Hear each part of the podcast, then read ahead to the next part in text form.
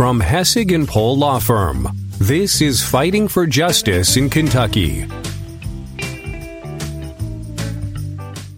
Some workplace injuries are not covered by workers' compensation. There are certain types of cases that fall outside the scope of a Kentucky workers' compensation claim. The first type of case for which an injured worker may not recover workers' compensation benefits involves a situation where the worker was reckless or intentionally caused their own injuries. For example, an injured employee may not be entitled to workers' compensation benefits if the worker was intoxicated at the time of the accident, or if the employee started a fight with another person, or the employee intentionally hurts themselves. In each of these cases, there may not be any available avenue of recovery. However, often these cases involve a gray area. For example, an employee may claim that a worker started a fight when in reality that was not the case, or a worker may claim that an injury was intentional when it was really accidental. In these situations, the assistance of an experienced Kentucky workers' compensation attorney can be invaluable in obtaining the workers' compensation benefits.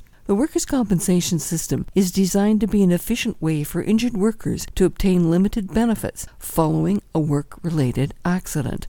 Under state law, employers are required to obtain workers' compensation insurance. When a worker is injured, the presumption is that they are covered under the workers' compensation system. To obtain benefits, an injured worker does not need to prove that their employer or anyone else was responsible for their injuries. However, in exchange for the benefit of not needing to establish fault, injured workers are not entitled to non economic benefits through a workers' compensation claim. Additionally, a workers' compensation claim is generally an employee's only remedy against their employer. Then there are third party personal injury claims. A third party workplace injury claim is a personal injury case brought against a third party who is responsible, wholly or in part, for a worker's injuries. Technically, these claims fall within the scope of a workers' compensation claim. However, it may be in an injured worker's best interest to instead focus on a personal injury claim against the negligent party. The reason for this relates to the availability of damages.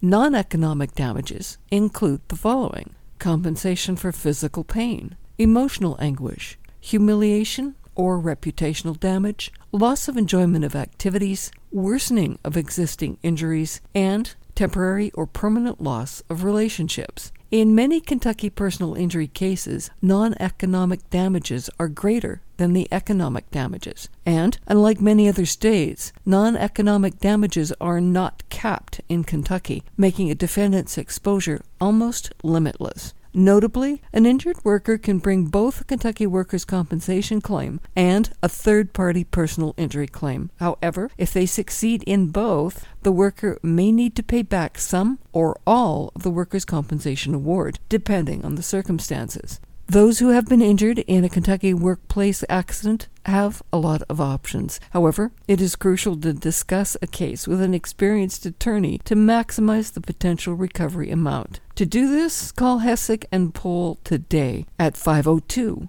777 1111. You fight to get well. Hessig and Pohl fights for the compensation you deserve.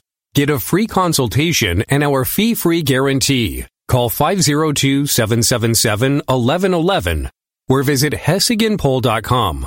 That's hessigandpohl.com. This podcast may be freely shared but may not be modified or edited in any way. This is an attorney advertisement. Unless the host introduced themselves as an attorney, they are a non attorney spokesperson. This podcast is for information only and is not presented as legal advice. Listening or subscribing to this podcast does not in any way create an attorney client relationship. In accordance with Kentucky Bar Association regulations, Hessig and Pohl must inform you that case and court costs may be the responsibility of the client. The hiring of a lawyer is an important decision that should not be based solely on advertisements.